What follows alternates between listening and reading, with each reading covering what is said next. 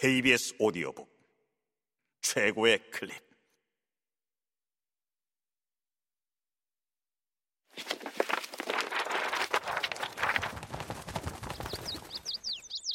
KBS 오디오북. 손자병법. 제3편 모공. 승리로 가는 다섯 가지 길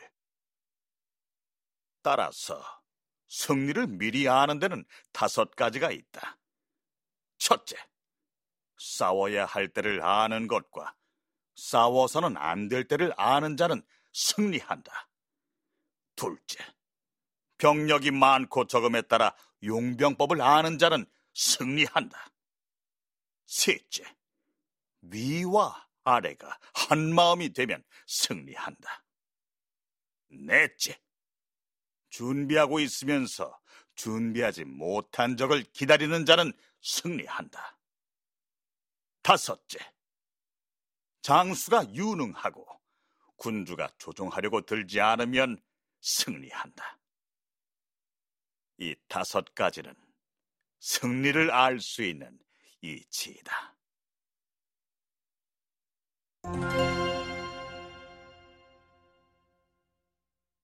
승리의 요인은 이처럼 단순하다.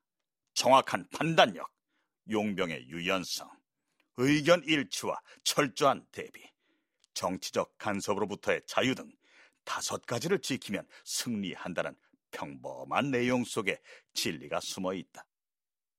중요한 것은 위아래 단합이 잘 되어 상대가 비집고 들어올 틈, 즉 이간질할 틈이 없어야 하고 특히 상대에 대한 방비와 군주의 불간섭이 승리의 원동력임을 알아야 한다는 동욕자승의 논리이다. 여기 병력의 수요를 잘 헤아려 전쟁에 힘쓴 장수가 있으니 바로 진시 황 때의 왕전이다. 사기 백기 왕전 열전에 보면 왕전은 빈양 동양 사람으로 젊어서부터 병법을 좋아하여 진나라 시황제를 섬겼다.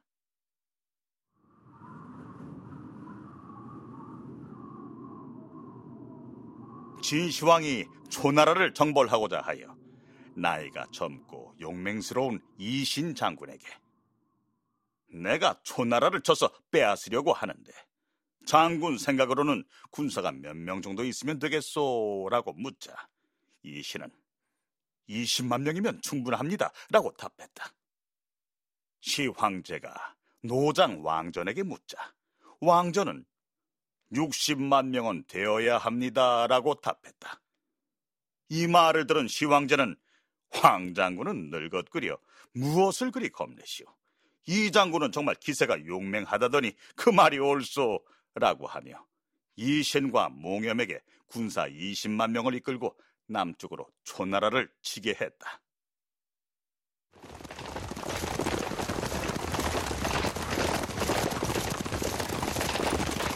그러나 초나라 군대가 사흘 밤낮을 쉬지 않고 뒤쫓아 이신의 군대를 크게 깨뜨리고 결국 진나라 군대는 싸움에서 패하여 달아났다.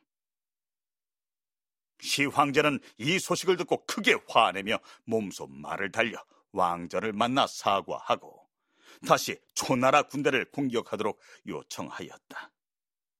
왕전은 왕께서 어쩔 수 없이 신을 꼭 쓰셔야겠다면 군사 60만 명이 아니면 안 됩니다. 라고 하여 시황제는 왕전의 계책을 따랐고 결국 왕전은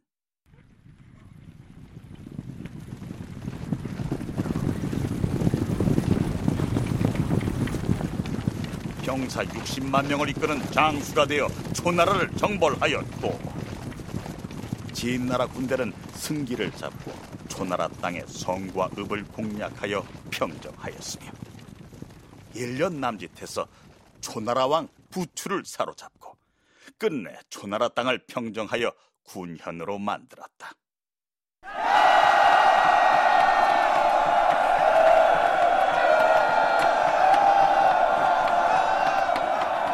상서 태서에서 수에게는 수많은 신하가 있지만 마음은 제각각. 나에게는 삼천 명의 신하가 있지만 마음은 하나이다라고 하였다.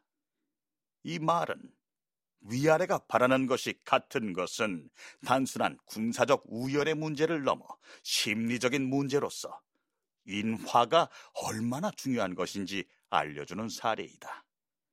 이는 권력자들이 갖추어야 하는 마음 자세도 그러해야 한다는 것으로 장수 역시 병사들과의 소통이 매우 중요한 과제임을 말하고 있다. 기원전 722년부터 기원전 481년까지를 다룬 역사서 좌전 선공 2년조에 의하면 기원전 607년 초나라 장왕은 실력을 과시하기 위해 동맹국인 정나라에 송나라를 치도록 하였다. 정나라 목공은 즉시 출병하였다. 결전을 하루 앞둔 날 밤.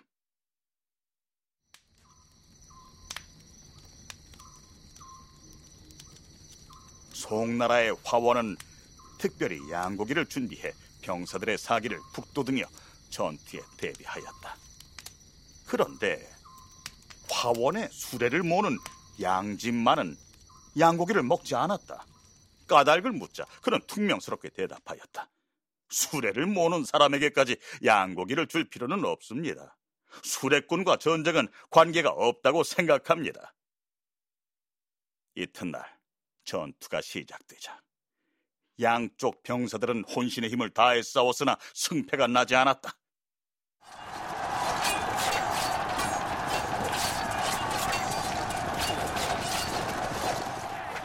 화원은 양짐에게 수레를 적군이 드문 오른쪽으로 돌리라고 명하였다. 그런데 양짐은 화원의 명령과는 반대로 왼쪽으로 수레를 몰았다.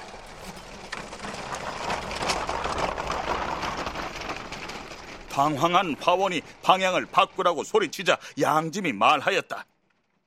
어제 저녁 양고기는 당신이 다스린 것이고 오늘 이 일은 내가 다스린 것입니다. 그러고는 정나라 병사들 쪽으로 있는 힘을 다해 달려갔다.